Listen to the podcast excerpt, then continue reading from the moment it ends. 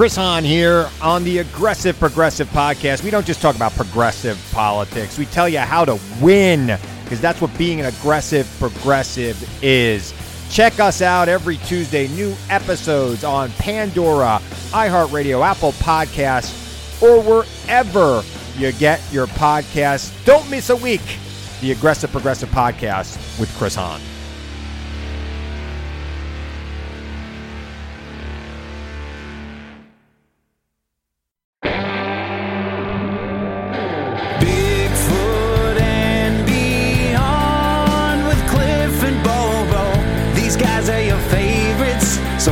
Subscribe and rate it five stars. Bigfoot and Beyond, the greatest podcast. Wherever you're listening or watching, remember always keep it squatchy, yeah. And now your hosts, Cliff Berrickman and James Bobo Fay. Bobo. Cliff. How are you today? Stupendous. Stupendous. Stupendous. Some days I just feel like the first part of that. But today I feel pretty good. Feel pretty good today. Um, cruising through life at the museum. It's still the slow season, of course, but I can I can almost smell spring around the corner. Right on. Spring is when things start picking up here at the museum a little bit. More tourism starts coming our way. Kind of bracing. There's got to be some snow in our future. I know most of the country is dealing with snow at this point, but here in Portland, or at least the Portland area, we've been getting snow in February the last couple of years. But once that's done, get that out of the way, nothing but smooth sailing. Just rain for another three months and everything turns green and warmer. Nice. I am looking forward to it. So any cool uh, people come into the museum, like any good stories or sightings or anything like that? Oh, we've had all sorts of stuff going on here. Um, maybe we have been getting a few stories odd, and odds and ends and stuff, but um, gosh, starting at last week at some point, I did two footprint investigations the same week. Um, the first one turned out to be just a boot print, but the second one, uh, we, we got a picture. We got a picture and a story, but it was like this telephone game thing where um, supposedly this neighbor was out shoveling or plowing or something like that at two in the morning. You know, but people have wacky schedules. There's no reason why that can't happen. Um, two in the morning, and something caught his eye out of the cor- you know, corner of his eye, and he goes, "What's that?" Looked over, and he sees a bipedal-shaped sort of shadow hop over a six-foot fence, land on two legs in the snow, and then run off under some power lines. Um, that was a story, right? And then uh, this woman sent it to us, and basically it gets a little convoluted, but this property owner saw this. His neighbor heard about it and got a hold of a picture. The neighbor works with this other dude, and then his girlfriend sent it in. So you can see the complications here. Right. Now, I got a picture. I, I just got the picture and a third or fourth hand story, essentially. It's like, oh, well, that's interesting. It was up the Washougal River, actually, which is over on the other side of uh, the Columbia over in Washington.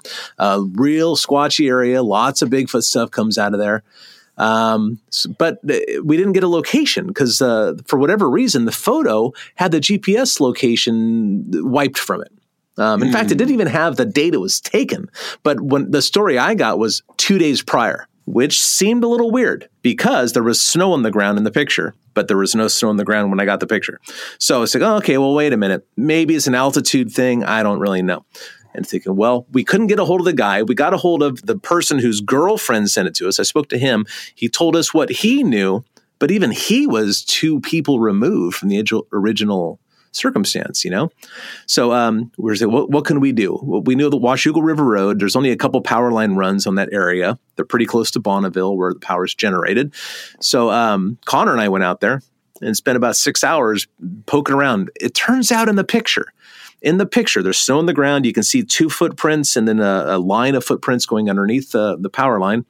Um, you can see a sign on the power line pole. And that sign on the power line pole has three numbers on it. In this case, it was a one, a nine, and a six. Well, I, we didn't know what that meant, but we knew it meant something. So I uh, go ahead, I went ahead and called my neighbor who works for P G and E, a friend of mine lives on the road I live on. And then I go, hey, you got these, I have this information, possible Bigfoot sighting two days ago. What do you know about these numbers? And he told me that num- number one, the one is the, the the circuit that the power lines are on. Okay. The nine, the middle number, is the mile of that circuit. And then the last number is the power pole, the tower itself number in that mile. So, whoa, game's on. We got it. So uh, Connor and I went around and said, well, I know where the power line cut is. Let's go start looking at power lines. And we, we uh, I, I, dro- I think we could drive actually to the first one, I th- if I remember right. I did about three or four that day or five of those things. Um, the, we got to the first one and it was like um, one twelve six or eight or something like that. It's like, okay, we got the right circuit. We're, we're twelve, mile twelve. We're three miles away, and then whatever the power, you know, number in there. So, okay, cool. So then we said, well, we got to know which way it's getting bigger and which way it's getting smaller. So we drove to another power line uh, tower, and it was, it turns out it was getting bigger. So we went the wrong direction.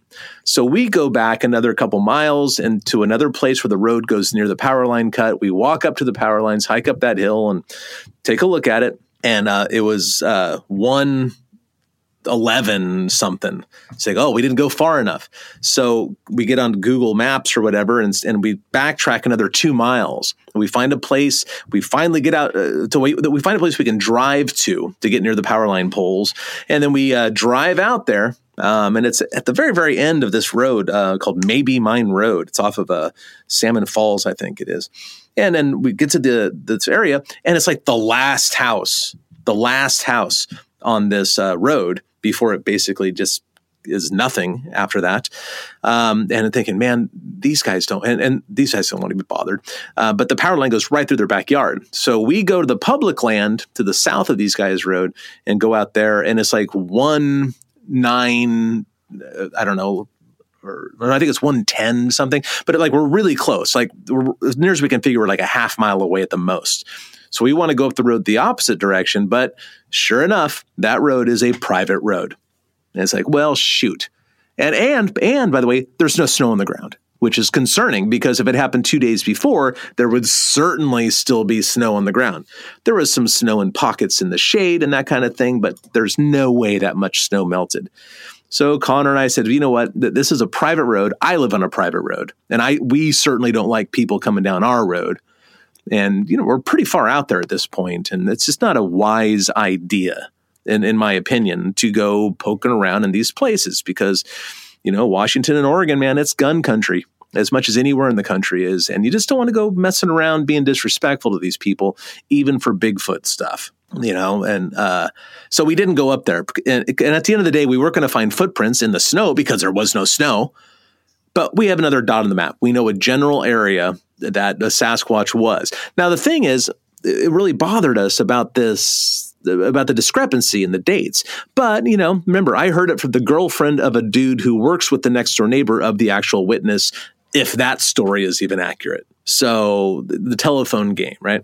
Yeah. So I, I don't know. It bothered us. But when Connor, we, we, we made a video for it because our, our, our museum members at the N A B C, they get two uh, documentary movies a month. Like I say movies, but they're like ten to twenty minutes long, like shorts.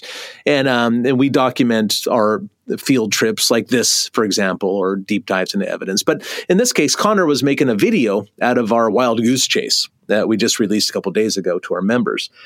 And, and he uploaded the photograph for the video, and he noticed that the name of the photograph was a long string of numbers. But looking closely at those long string of numbers, it appeared to be a date. It was two zero two one one two two eight, if I remember right. In other words, or maybe the twenty-seven, two seven at the very end. But anyway, it was either the twenty-seventh or twenty-eighth of December, twenty twenty-one. And if that's the case, then that coincides to that big snowstorm that we had at the very end of the year. Right. So that makes a lot of sense. So I think that the story was wrong. Um, I would really like to speak to the witness, of course, and like to know more information about it. Um, nothing you can do about it now, but it's just another dot on the map, which is honestly, from my experience at least, and my opinion on it, what ninety-eight percent of Bigfoot sighting reports are about. Getting that dot on a map, where and when was a Bigfoot there? And then from that, maybe you can guess why it was there and et cetera, you know. So there was no trace of those prints when you got there?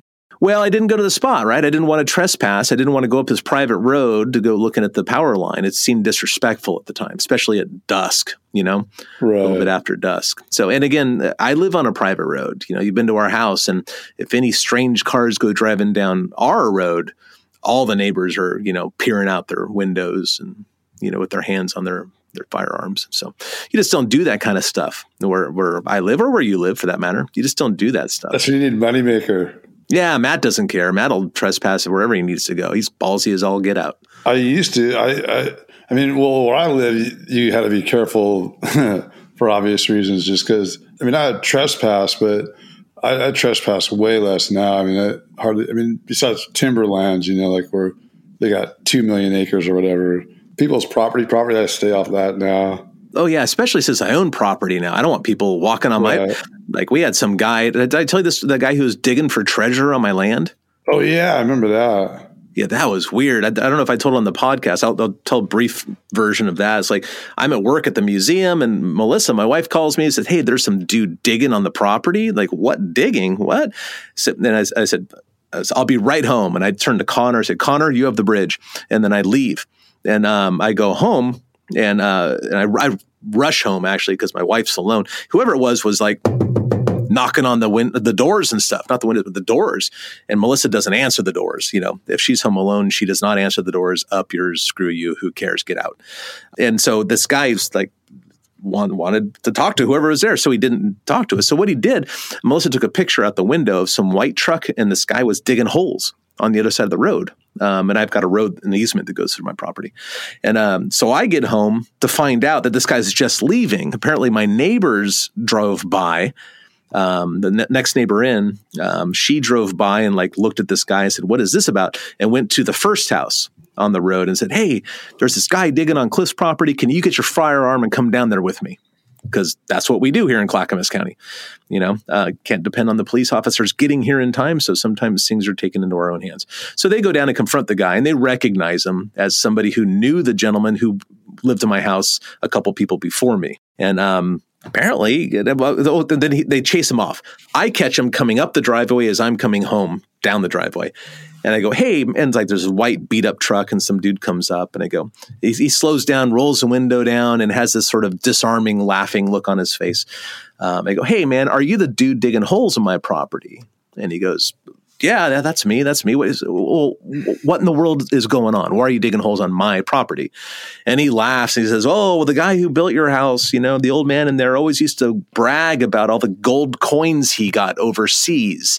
And he would, he said that he buried them around the property in coffee cans. And I just figured he's been dead for a long time. So I thought I'd come look for him. And I was like, well, you know, that's inappropriate, right? I own the property now. In fact, he hasn't owned the property for a long time. He goes, oh, I know, I know, I know. But check this out. If you let me dig around your property, I'll cut you in.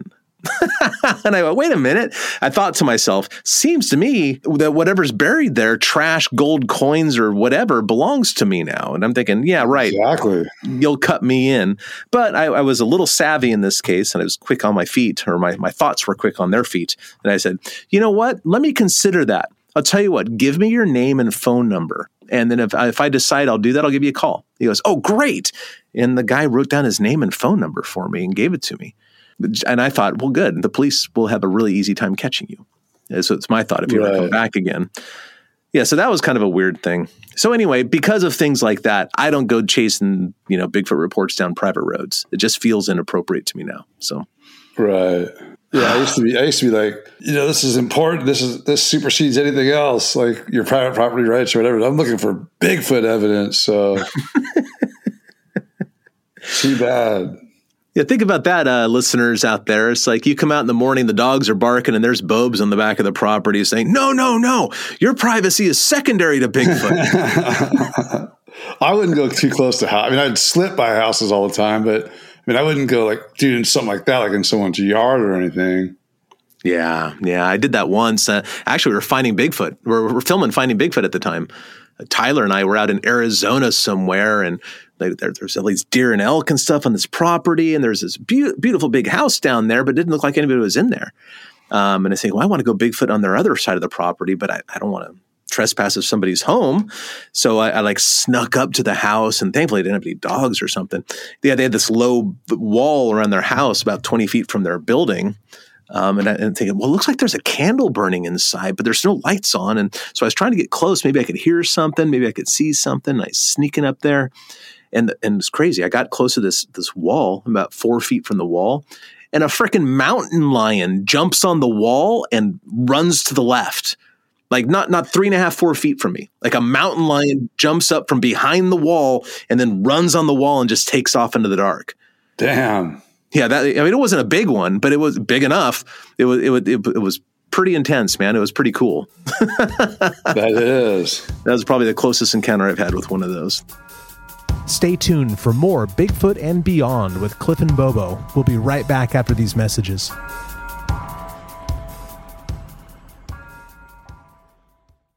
Sonidos of our music.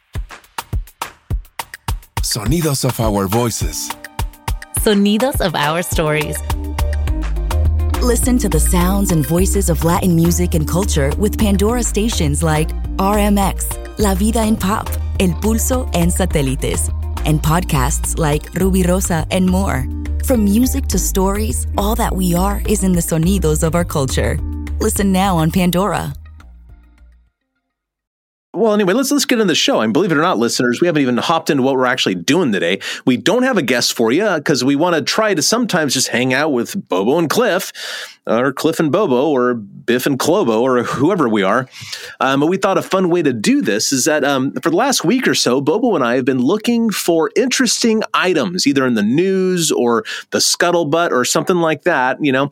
And um, we have a, a number of items here that we've sent to each other that we can comment on and share a little bit about and kind of riff on for a while, just to get our thoughts and that sort of thing. So, um, and this is something actually you, you listeners can participate in as well.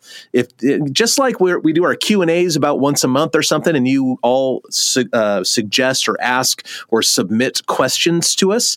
If there is a news item or a thing out there that you would like us to speak about, just to ramble and prattle on and give our opinions about, feel free to email it to us. Um, our email address, in case you don't know, is bigfoot and beyond podcast at gmail dot com. Or just go to the website, bigfoot and beyond podcast dot com, and click the contact button. Um, and yeah, you, and maybe there's a news item you want our opinion on. Just so you know, um, we don't talk about the people so much in the Bigfoot community unless they're doing something absolutely spectacular. Like, we're not going to give you our opinion on this researcher or that researcher. See, the problem with the Bigfoot community, in my opinion, is uh, that they talk about the people, not the animals. Our focus is the animals, not the people. We don't care about gossip and rumors and all that sort of garbage. Keep that out of our lives, please. So, yeah, we will not comment on the people involved in Bigfoot. We will contact uh, comment on the Bigfoots involved in Bigfoot. That's what we care about. Much so, more interesting. Much more interesting. Now, a lot of these a lot of these items that Bobo and I are going to be speaking about today, we actually got off of YouTube, or there's a newspaper article or something like that. And if you want to check out what we're speaking about, those links will also be in the show notes. So everything we're talking about here on YouTube or the articles will be in the show notes. All you have to do is click it, and it'll, you'll be brought right there, so you will know exactly what Bobo and I are commenting on today. Okay, any questions? I don't hear anything, so no, I guess that's no questions. All right, ready? Proceed. All right, proceed. I think I think we should start with that uh, vocalization recording first. I think that's one of the cooler things that we have on the table um, from our friend Jennifer. You okay to start with that one, Bobs? Yeah, I mean, that's that's an interesting one. I mean, you definitely hear, I mean, there's no doubt there's coyotes in there, but that roar, I guess it starts about the ten-second mark. I mean, that, it sounds pretty squatchy. Yeah, yeah, I don't know, man. That doesn't sound like a coyote to me. Not even close. And it doesn't sound like a bear either. And to give context to this recording, um, Jennifer was just coming home, basically, after being out running errands or doing something. Her husband was on the porch going into the house at the time, and she heard the coyotes. She goes, oh, I'm going to record the coyotes. They sound cool and close. And then that thing pops over the top. And and she texted me immediately and said, what do you think this is? And I go, oh, my God, that might be the real deal. And this is from rural Kentucky. Kentucky is well known for Bigfoots and all that sort of thing. And this is out there. These people own like forty acres or something, if I remember correctly, in a very likely spot. About twenty, thirty minutes from Lexington. Yeah, and their neighbors, I believe, have found footprints or had some sort of encounter. I can't remember what it is off the top of my head right now, but there's indications that Sasquatches may be in the neighborhood. So, did they get knocks? They've heard screams in the past. She just had to be rolling tape. Thank God. Thank God. I mean, otherwise just you'd just be like, I heard something interesting. You'd be like, yeah, whatever. Yeah, yeah. More than a, we need more than a story, frankly. I mean. Uh, Whether it's a sighting report or or the sound you heard or something, you can tell us about it all day long, but that doesn't mean we heard it. But in this case, there's a recording, and, and I don't know. You guys tell us. It sounds pretty good to me. I don't have a problem with it. I think it's good. I mean, I know animals can make some barn animals can make some weird, like bulls, and I think I told you about that time that four hundred fifty pound sow pig my buddy had roared like a lion. Like I couldn't believe. Like I, I didn't know a pig could make a sound like that. I was just like. Whoa!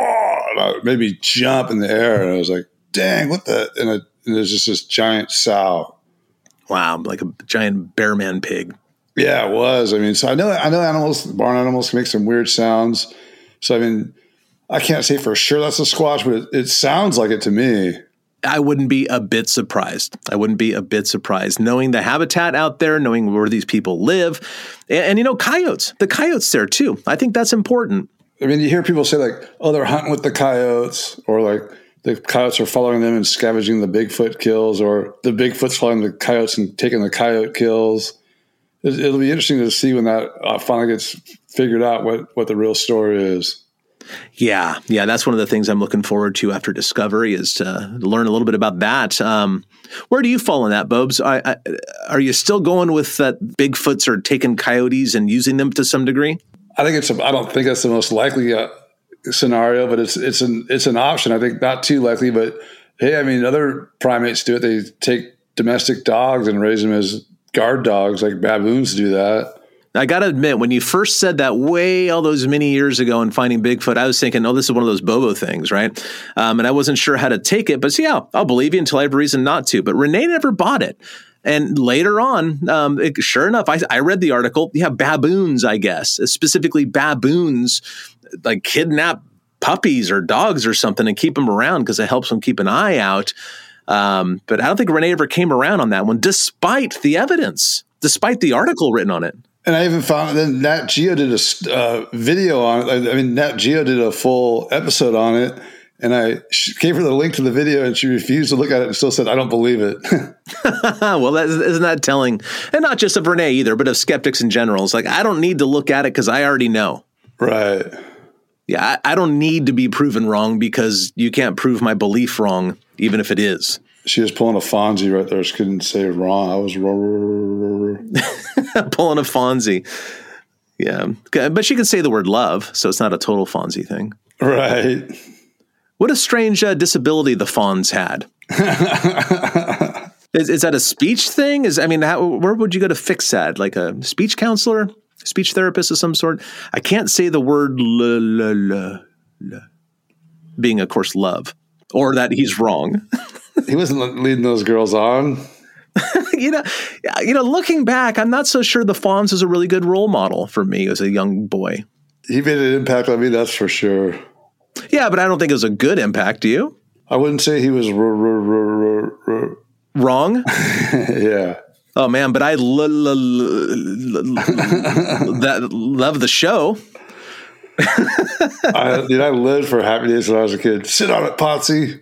Yeah. Oh, how many spinoffs of Happy Days can you name? Joni Loves Chachi, Laverne and Shirley, and I guess Mork and Mindy. Yeah, that's right, Mork and Mindy. And and and uh, here's trivia for the audience. We'll give you a moment. What is the crossover? How is it that uh, Happy Days or one of its spinoffs kind of crossed paths with Finding Bigfoot in all those years? It did? Mm-hmm. It did. It did. Oh, you don't know the answer either? No. Yeah, like there's a crossover. There's a way that they're connected, a pretty strong way. You don't remember how uh, Finding Bigfoot and the Happy Days pantheon, I mean, I don't know, like uh, uh, franchise, uh, whatever you want to call it, Happy Days and all their spinoffs, they cross paths in a way. Not maybe not physically, but what's the connection there? Oh, Milwaukee, you mean? Something no, but that's a good guess. Good guess. Well, here, here it is. Here's the answer. The name of one of our Oregon episodes. Oh, Droney Loves Chachi. Yeah, Droney Loves Squatchy. Yeah, that's it. I think that was a ma- that was the name of the episode where those drone guys on the east side of Mountain Hood helped us out. That was either Moneymaker. I mean, uh, that was either Hamill or or Mantooth that came up with that one. It was Hamill. He gets if Chad Hamill gets full credit or blame for that one, depending on how you feel about it. And he said he, I think he had to fight for it too. Yeah, he did. But you know, if you're gonna go, if you're gonna like choose a hill to die on, that's a good one. Yeah, yeah. Droney um, loves Squatchy. Yeah, and then what? Another thing in the news I saw was that truck with a hundred monkeys in it crashing in Danville, Pennsylvania, and then they originally said four, but then it was three of the monkeys uh, escaped and were hanging out in the woods, and that was. Uh, I mean, because you you always read that. In all the old Bigfoot reports, that was always what was surmised, like a train crash or something like that. And zoo animals escape. And that's what people were seeing, gorillas or orangutans or chimpanzees out in the forest in North America. That was always used as an excuse. And it's like, well, how likely is that? That doesn't happen very often. And it still happens even in modern times. But I'm, I'm not saying that's what you can give credit for uh, escaped zoo animals accounting for all these historical Bigfoot accounts, but you can see where, I mean, it probably happened a few times, and that just kind of people just applied it to all of all the Bigfoot sightings. Yeah, yeah, th- that's a very common thing, especially in the old newspaper reports, as you're saying, that they attribute these to circus train crashes. Yeah, and and you know, and there were some. There definitely were some. I mean, I did a quick web search, and there, there's actually a, a web page devoted to circus train crashes, which is a noble cause, I suppose. Um, and, and, and a lot of them have photographs of it. And there's like dead animals lying around. And, and, um, a, a couple of these other ones had apes, uh, noted as escaping, or at least temporarily, although most of the time, um, the apes were either recaptured or killed. I mean, frankly, most of the animals were either recaptured or killed. Um, and one of the apes even had this crazy name, like Man Killer or something like that. It was pretty, pretty sketchy sort of thing, but could that possibly have um, explained the sighting of a large ape-like animal in the wilds of North America? I don't think so. I mean, maybe occasionally, and I know there are plenty of people that uh, think that the Floridian um, unknown hominoids, like the Sasquatches down there, the skunk apes, some of those are actually um, maybe perhaps domestic pets that got loose and are still in the wild. But I don't think I don't think that's true of like the, the five to eight footers. You know, the little guys in trees, sure, of course, why not? I mean, there's you're down, you were in Long Beach, California not that long ago, and there's a whole flock of parrots down there that got loose that are just doing great. Um, why not the apes? You know, why not little guys like capuchin monkeys and things like that living in the wilds of Florida? These guys, yeah, I guess they had to euthanize the three that, they, that got escaped and spent the night out there. They got so, like, frostbitten and cold, and apparently they had to put them down. Yeah, that would not be a good place for a tropical animal to live. And I, I mean, most, not all, but most of the primates that are alive today are, are live in the tropics, frankly. You know, the either the, the monkeys of South America or in Central Africa, that sort of thing. And certainly all the apes, all the apes are, um, are, are tropical except for humans. We have a worldwide distribution. But beyond that, there are, I mean, the, the orangutans, that's Southeast Asia, that's in the tropics, and, and, you know, the chimpanzees and gorillas, of course, and bonobos. Yeah. But that doesn't explain the Sasquatch sightings in British Columbia very well. No, no, not yeah. at all. Grasping at straws. That's what I think it is. It's just continually grasping at straws. There must be a way that sounds reasonable, even if it isn't, to explain all this away. Right. Yeah, people are always looking for, I mean, that's natural human tendency to look for a cause and effect or what the reason for this would logically be. And it, to the uninformed person about Bigfoot, Sasquatch, uh, every, all the evidence and everything pointed to these things being a real, a real undiscovered species. If you if you don't know any of that stuff, like, well, a gorilla escaped, that makes total sense. Yeah, and until that gorilla has to be, you know, in Georgia and Oregon and Washington and southern Indiana and Ohio and all those sort of places. Yeah, kind of falls apart when you look at it. Yeah. But, you know, one of the other things you sent in, Bobo, is uh, about gorillas. So I'm glad you mentioned that. Um, I guess the world's or no, the third or the third oldest gorilla in the world has died. Ozzy. Yeah. Now, of course, that's not Ozzy Osbourne. He's not a gorilla. He's human. Um, but uh, and I'm sure he's third oldest, but sixty-one years old. sixty-one years old. And of course, he was in captivity, so that's probably an extreme example. But I think that was at the, the Atlanta Zoo. Am I right on that yep, one? Yep, he was the, the world's oldest male gorilla. Oh, really? Yeah. Interesting. That's, I wonder if it's in, in, in gorillas as well as humans that uh, females live longer. I'd imagine so. It says in the article that gorillas are considered geriat- geriatric after the age of forty. Me too. So they do run along human lines. Yeah, I don't know. I don't know. Um, it'd be interesting, though. And you know what else I noticed? I read that article, and it turns out there was another gorilla in the same zoo that died at fifty-nine years old. Yeah. Yep. That's a pretty good uh, record for a zoo, I think. I think that's the fourth longest-lived one. Something like that. Yeah. Now, of course, Chumba, she was fifty-nine years old and the fourth oldest girl in the world. There you go. There you go. Well, now, of course, what does this have to do with Bigfoots is that all ape species, including humans, have a natural lifespan of fifty or so years. Um, I mean, I'm fifty-one. Bobo, you've got to be like eighty-seven or something at this point. Um, we would be dead by now. Oh, yeah. We would totally be dead by now if it wasn't for, you know, our culture and society and modern medicine and all that sort of stuff.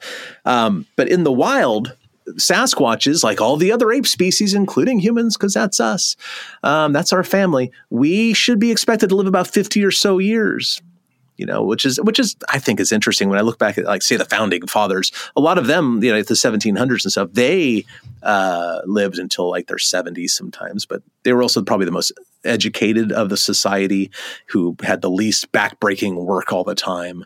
Right. Um, you know, that sort of thing. Well, they say stress kills. Oh, yeah. Well, I should have been dead yesterday. But you know, as far as Sasquatches go, I think it's pretty reasonable. And the only data point I have, well, because the footprints haven't been tracked that long. I mean, unfortunately, if we want to learn about Sasquatches, you have to track them, basically, because they're not going to show themselves. You have to figure some things out and uh, try to, you know, like Patty, for example, from the you know, Patterson-Gimlin film, The Creature in There. Her footprints might have been found as early as nineteen fifty-eight. Um, and certainly in fifty-nine and all the way up to nineteen sixty-eight, but that's ten years. But she was full grown in fifty-eight, right? They're the same size. Yeah. If those are, if I'm correct, and those are her footprints, then, um, they were the, basically the same size as the day she was filmed. So assuming Sasquatches, um, mature at around, you know, ten, eleven years of age, you know, they're probably not quite totally filled out, just like, you know, there's a little growth spurt after you're twenty years old for humans. But assuming that that's, she's at least that big then, so she was probably born in maybe nineteen forty-five, nineteen fifty, somewhere in there. Yeah, it makes sense. Yeah, it may, but then again, she could have been born earlier than that. We, she might have just been middle-aged or something. Although she does have boobs, and they were rather enlarged, she might have been lactating. I think that's yeah. a very real possibility. Because Bob always said she looked beat up. He goes, she looked like an older, she looked older when he saw her, but that could just be because they have, you know, naturally deep creases and wrinkles in their faces. Oh, and they don't live an e- easy lifestyle either. Right. That's for sure. Yeah. I mean, if you see a homeless woman that's been on the streets her whole life at forty, she's going to look pretty rough. Yeah. Yeah. Yeah. The, the way you live certainly translates from the way you look sometimes. But yeah, she might have been born in, in nineteen forty or something. Maybe she was twenty, twenty, you know, twenty-seven when she was filmed. Yeah, yeah. So even even if she was born in let's say let's say just nineteen forty for easy math, today, today she'd be dead, obviously. But that, that's like eighty years old. But she might have been kicking until the nineties. She could have been. I always thought about that. Like she might have been alive when I first started going down into Bluff Creek. Yeah, wouldn't that be something? That'd be cool.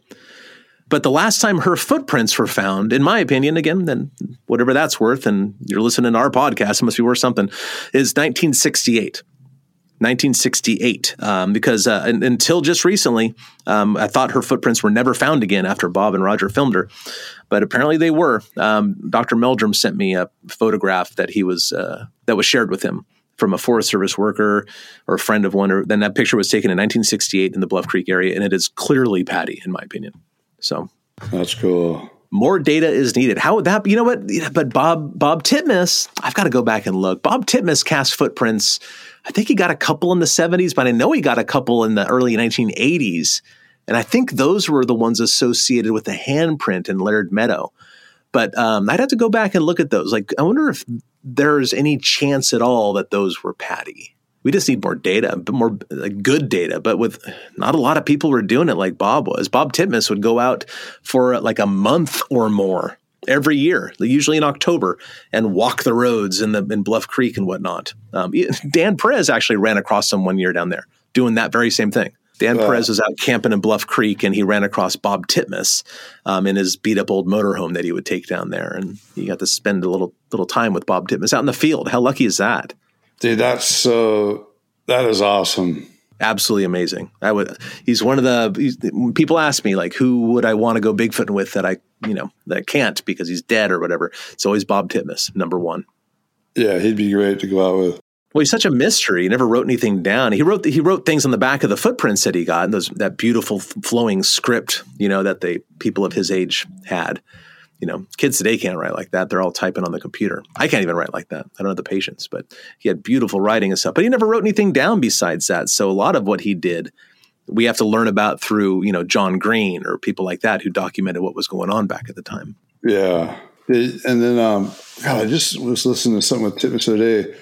Yeah, for the listeners out there, there's a the Sasquatch Archives on YouTube.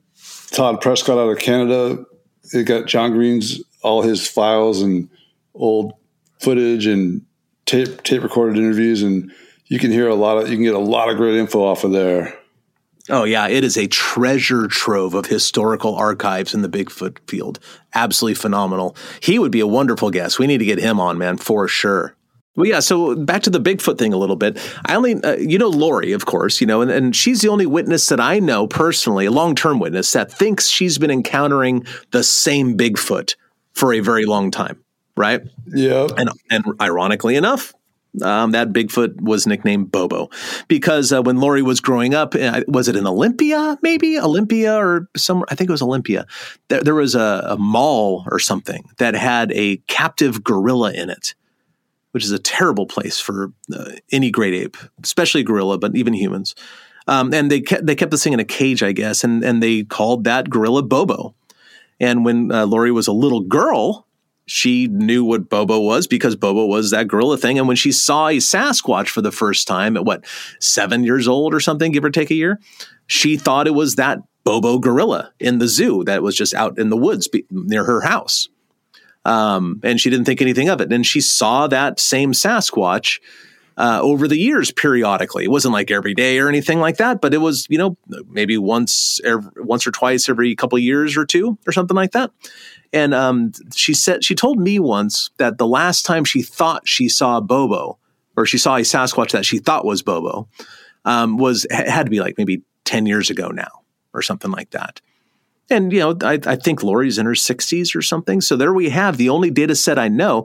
And she also said the first time she saw Bobo, the the, the Sasquatch, um, she looking back, she doesn't think it was full grown. It had kind of a lanky, teenagey sort of body about it. You know, there's something about it that kind of gave her the impression, at least looking back now, that it perhaps was adolescent. She said it was about six foot tall, two hundred, two hundred fifty pounds, something like that. And that uh, it...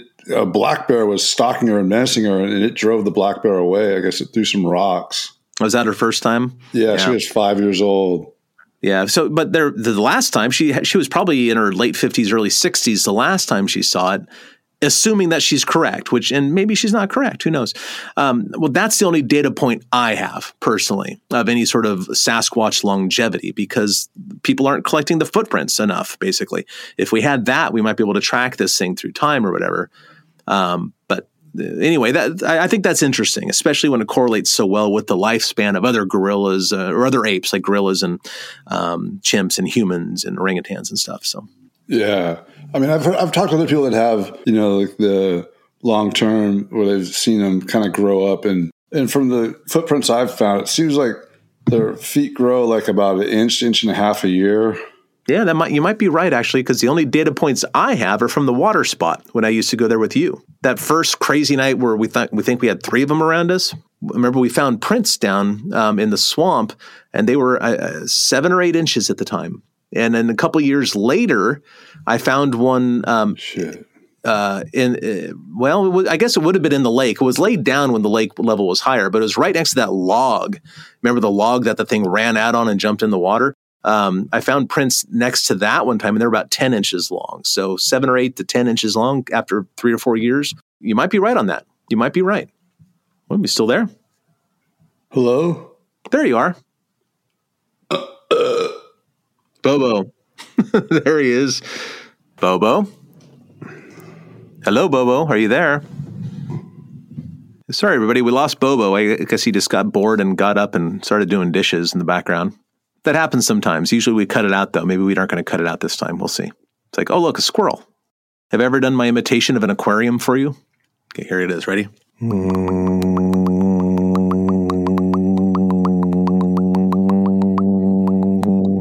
Thank you very much. How about my imitation of a of a, of a Coke can being opened and drank? Thank you. Stay tuned for more Bigfoot and Beyond with Cliff and Bobo. We'll be right back after these messages.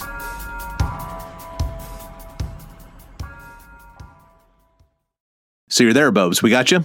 Yeah, you know what was weird was I couldn't hear you guys, but my uh, squiggle lines were going across. It was coming the opposite way. So time went backwards momentarily. I don't know what happened. It must have been time flowing backwards. That's the only logical ex- explanation for it. It's not too often that I don't agree with you on logic, Cliff. Well, just when I say ridiculous things. It's okay.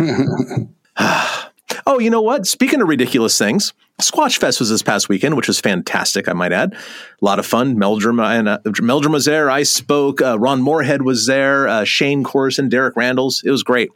Really, really neat time. A lot of good people and stuff. I felt a little bad for Ron because he was one of the like the guy representing the woo, so to speak, the paranormal right. side of things. But um, you know, Ron's a good friend of ours. We all love him. Um, and I, and somebody asked me, so since you, what do you, what do they say? Like if I, you attack or you belittle the paranormal, and I said, really, is that how I come across? I, I can understand that. Um, yes, I am, you do. I am confident that I'm right, so I can understand how I might come across like that. But I, I think. I, I stopped him and I, I wanted to clarify, and I just thought I'd put it out there the, on an official sort of basis. Um, I, I don't, I don't belittle the people, or I don't judge the people who think these things are true, although I might judge their ideas. You know, and there's nothing wrong with that. You know, if there's somebody I disagree with politically, it doesn't mean that they're a bad person. It just means that I don't agree with their ideas. I can love the person, and and you know, like Ron Moorhead is an excellent example, or Tom Powell for that matter, or a number of people. Um, I don't have to agree with them about Bigfoot to f- enjoy their company. And there's nothing wrong with having a different perspective on things, um, even if I think they're wrong. Because, you know, really, to be fair, they think I'm wrong, and I don't care. I don't see why people get so bent out of shape about um, me not agreeing with what they think. Because isn't it true, if that is true, that I don't agree with you? And I'm not mad at you, you know? Like, I don't get it. We're just trying to save you from burning in hell, Cliff. Oh, it's too late for that, man. Too late for that. No, yeah. I, don't, I, I mean, yeah, I don't get it why people get so, take it so personally. It's like, I mean, especially if you're claiming like you're taking a scientific approach, it's like science is all about ripping down the other guy's argument and making them prove that it's real. Or your own argument for that matter. Right. Science is really about proving yourself wrong. You're supposed to tear yourself apart as much as you can first before you even put it out there. And yeah. people, people don't do that. Yeah. And, and uh, one of the, one of the things I said to this guy is like, well, imagine if you, if, if, if, if I told you, you know, I live in the woods, right? So if, if I told you, I looked out the window because I heard a noise and there was a bear going through my trash can, and the bear looked up to me, it looked up at me, you know, I was up in the window and it was down by the trash can, it looked up at me and disappeared into a portal. You'd kind of wonder, right? It's like, well, is that an accurate observation? Um, but that's what people are asking me to believe. So I, I, I don't know. I just don't get it. And I, I, I want to make that real clear. I don't care what y'all think, just like you really shouldn't care what we think. You shouldn't care what anybody else thinks. You have your own subjective experiences to deal with. Ron Moorhead, good friend of mine, has seen some pretty wacky stuff out in the woods. Pretty weird stuff that I have never seen. So he has reason to think these things are perhaps more than just a regular old animal. I have never seen that. I have no reason to think that. Why is that a thing to get upset at me about? I don't, I don't understand that. A lot of that too is like just not going through like the academic rigors of, you know, having to debate and, you know, not agree with people, but say it in a civil way and, you know, just have a honest, open discussion about things without taking things personal. Like it's hard for a lot of people if you didn't have that in school or get that training some people do it naturally, but other people, they need to be taught it and learn that kind of way of thinking and operating. Yeah. Yeah. The debate skills. Um, yeah. Kind of flown out the window. And then, and unfortunately, so have, what's the word I'm looking for? Uh, scientific literacy. Right. Have also kind of left all of it, or most, not really taught as strongly as I perhaps they were in my classroom. So I don't know.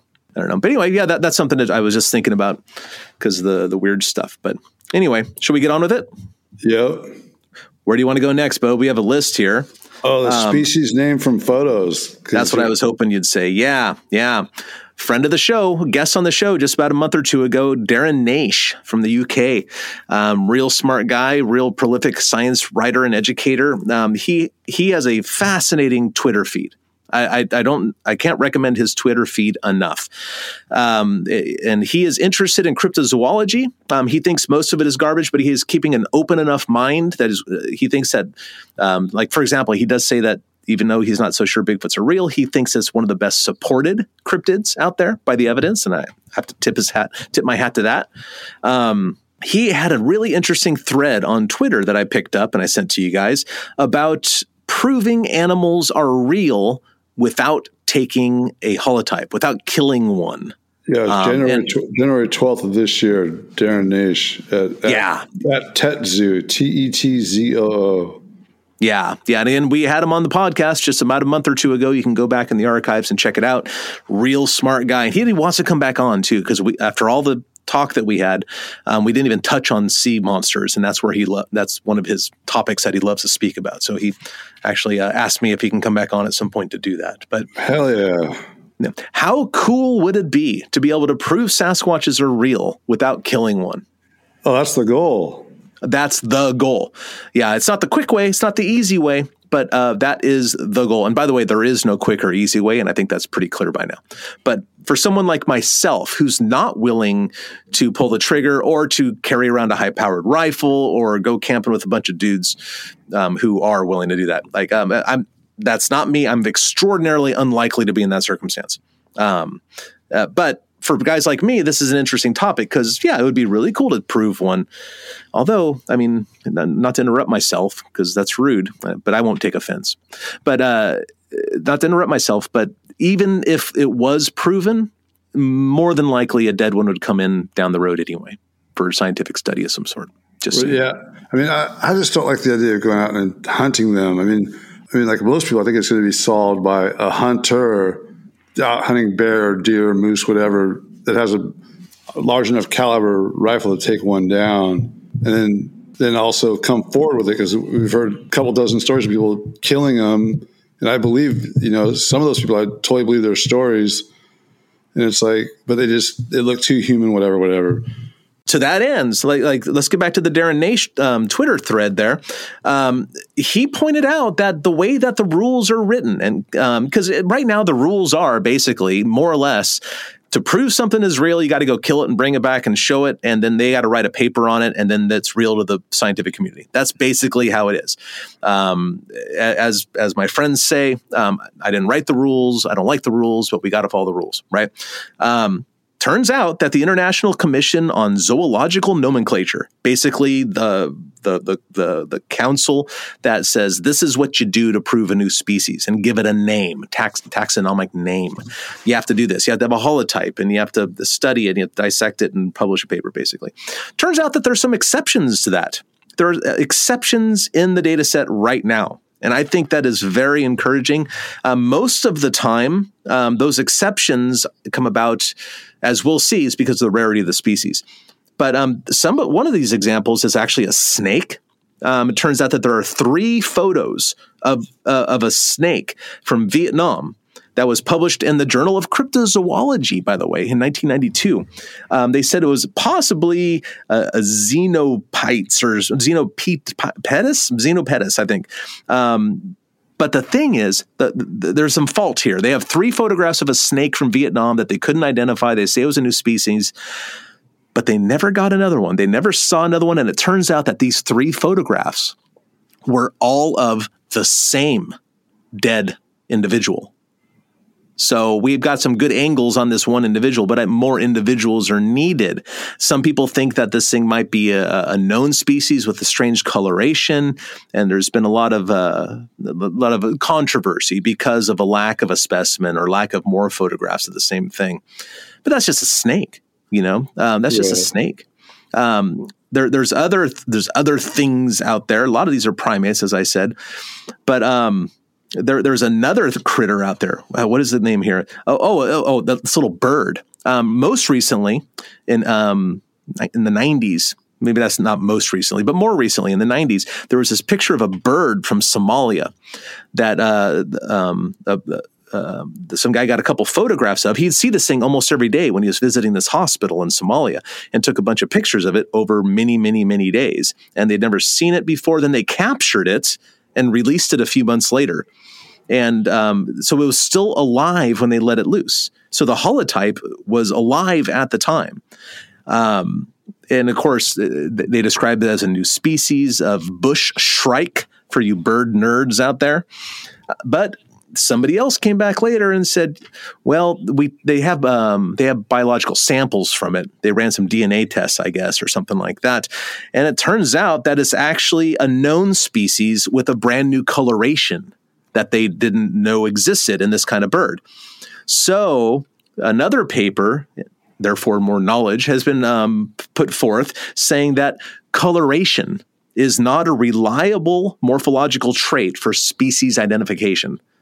And that's important here for the Bigfoot thing, because people say that, don't you think there's more than one species here in North America? And I say, of course not. No, the evidence isn't there. So, oh, but the evidence is there. Like down in the South, they're a little smaller and they're red.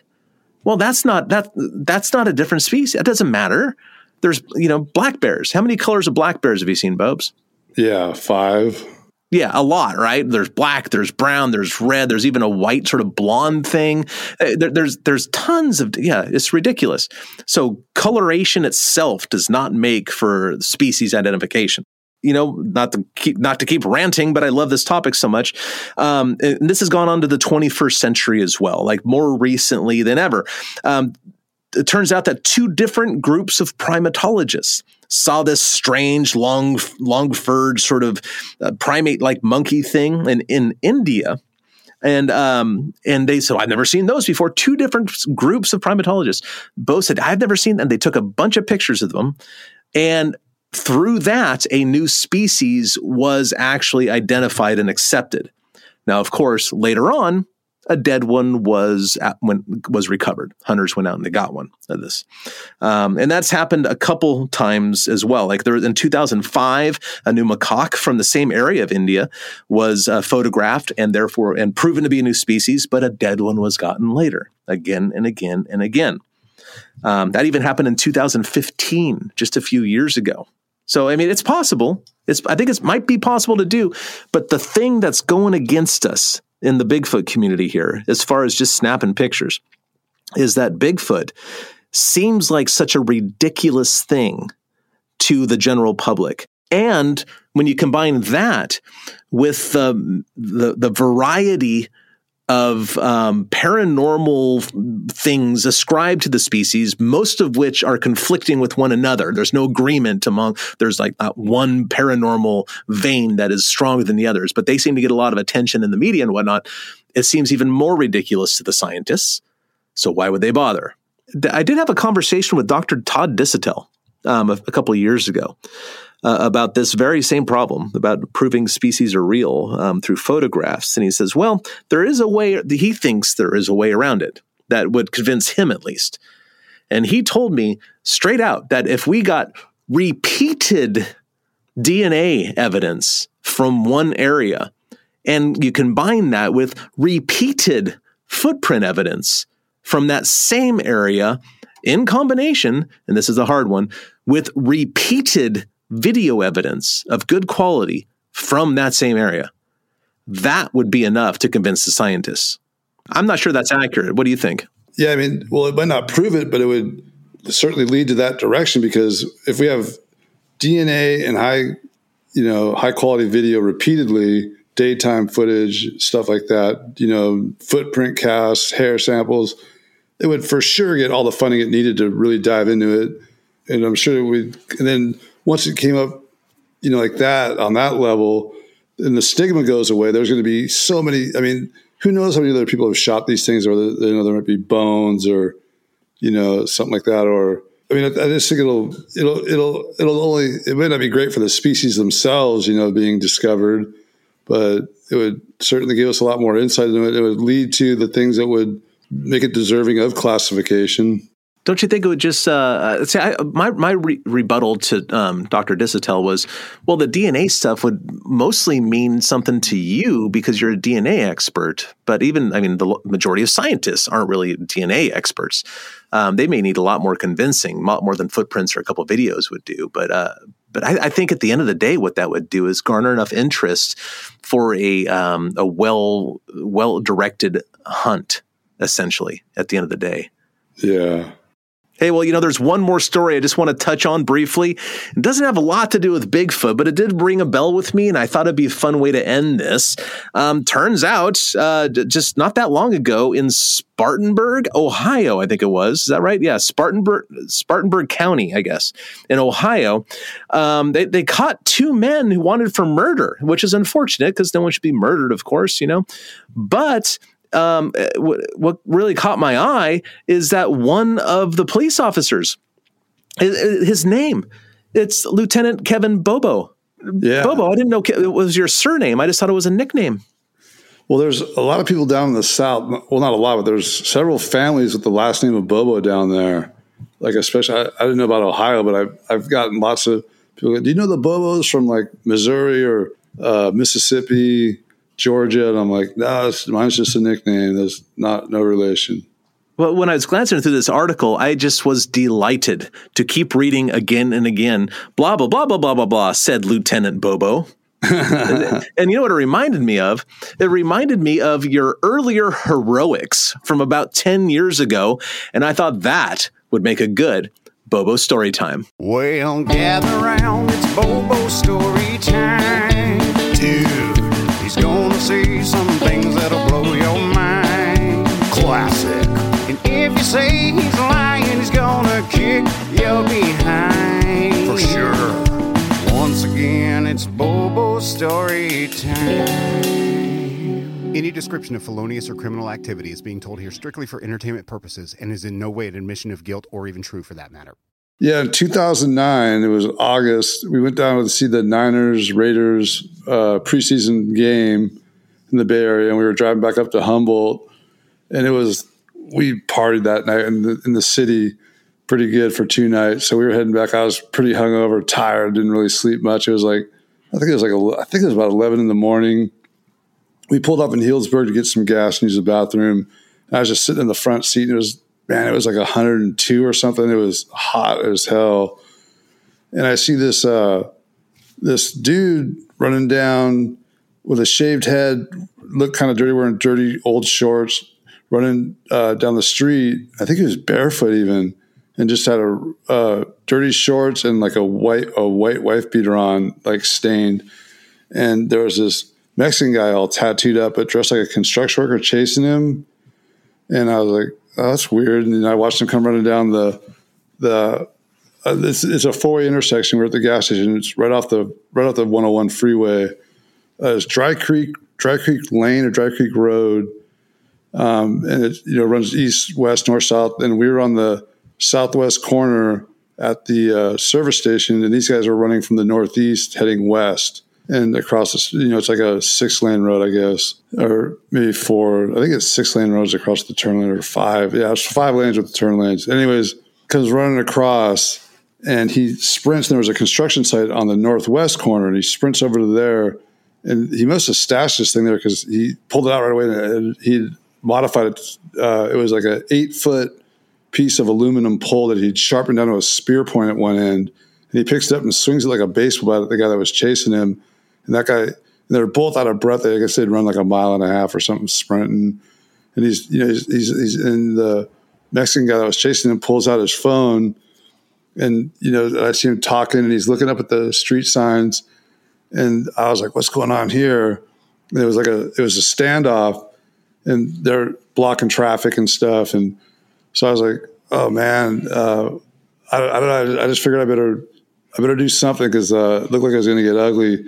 And I took my shoes off and I snuck up barefooted, went across the street to the north, and just kind of tiptoed. I'm not starting to. I didn't want to. I didn't want to get any sense there was someone coming up behind him. And I was just kind of standing there, just kind of snuck up, and I stopped behind the, the light poles in case he turned on me because I was pretty pretty close. I was probably about fifteen feet from him. And then I seen and then these cop cars come pulling up like with their sirens on and come from the north down that whatever street that it is that intersects Dry Creek. Um, this like cheesy looking dude, like in like a like it was like a Z twenty-eight or something with like T-top. This guy, it turned out he was like an undercover vice officer. But I see him get out, and he's standing in the door of his car, and he's on the phone too. And I see that guy, and they're both panting, like like chest heaving, like they're just winded.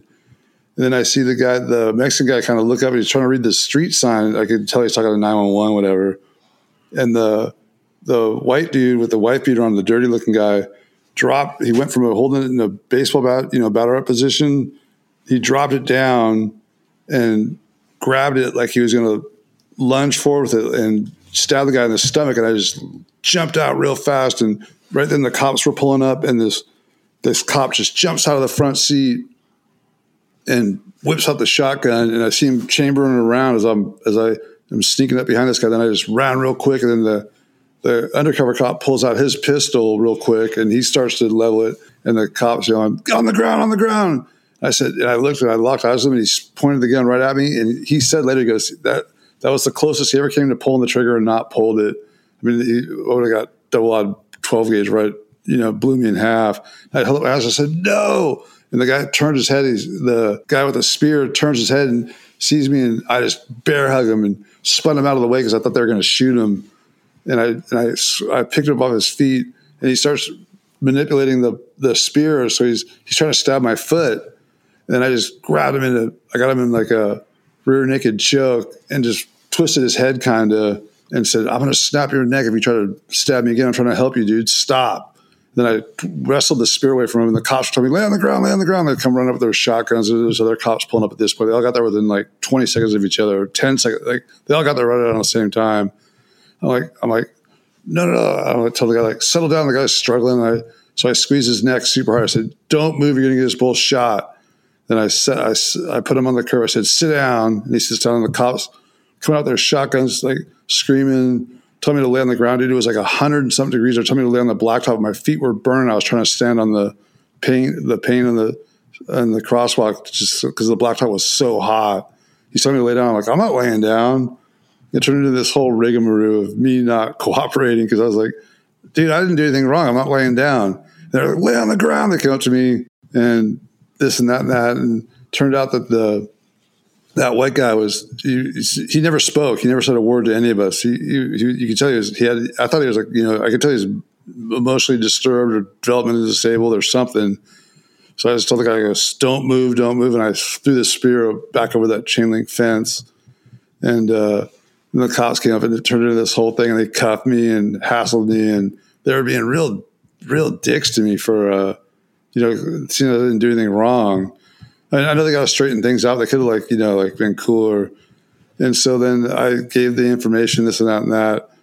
And then I get a call from this police, the police department saying, hey, um, you know, we really appreciate what you did. You know, you saved that guy's life.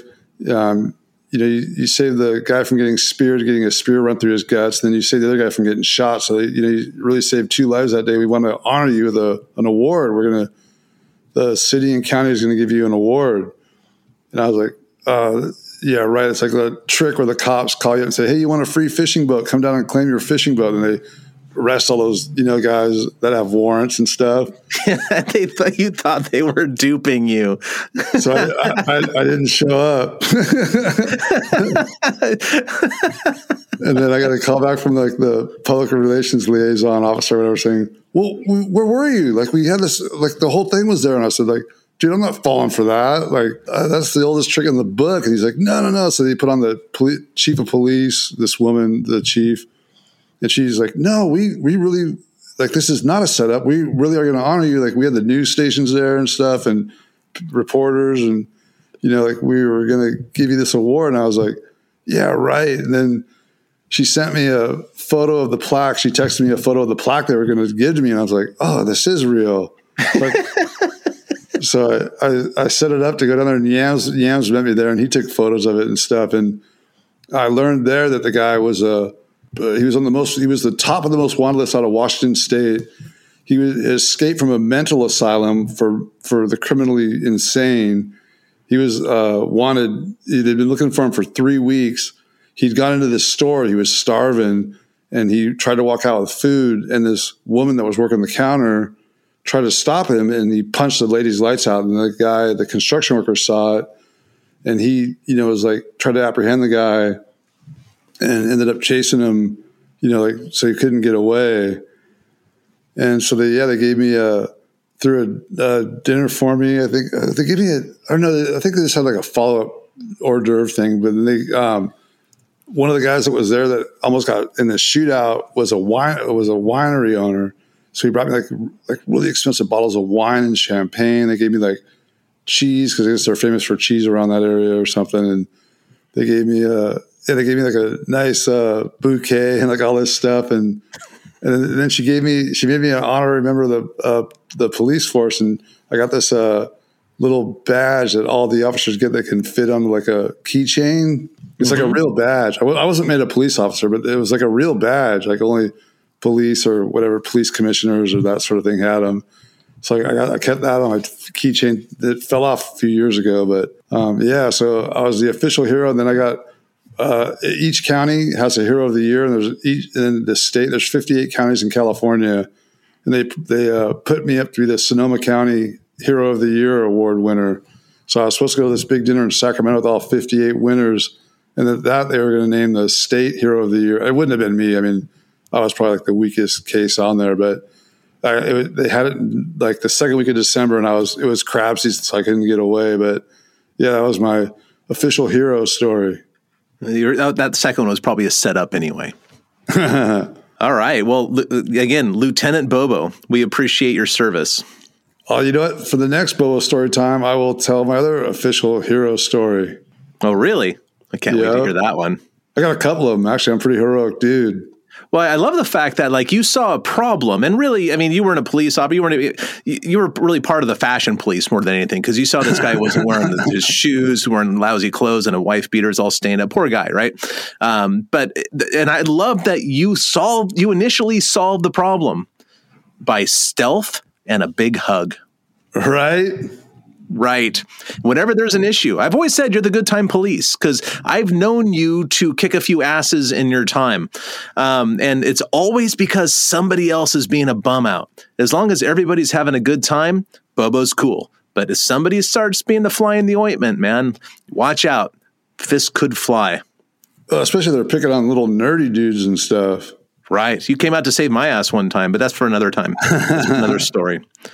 All right. Well, I think that pretty much wraps it up with, uh, you know, Bigfoot and Beyond with Cliff and Lieutenant Bobo. Actually, I prefer Captain.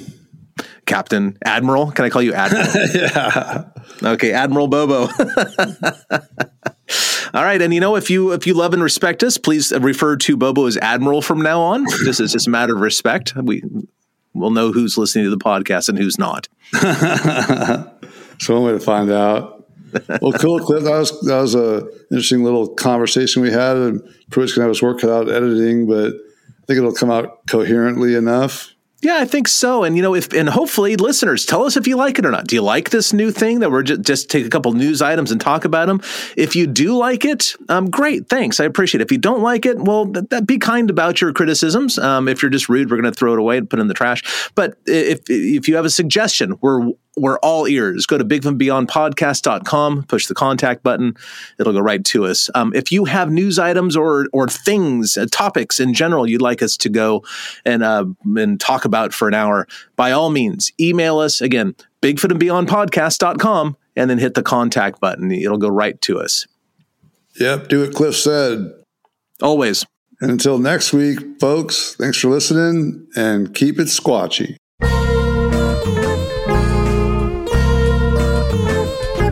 Thanks for listening to this week's episode of Bigfoot and Beyond. If you liked what you heard, please rate and review us on iTunes. Subscribe to Bigfoot and Beyond wherever you get your podcasts, and follow us on Facebook and Instagram at Bigfoot and Beyond Podcast. You can find us on Twitter at Bigfoot and Beyond, that's an N in the middle, and tweet us your thoughts and questions with the hashtag Bigfoot and Beyond.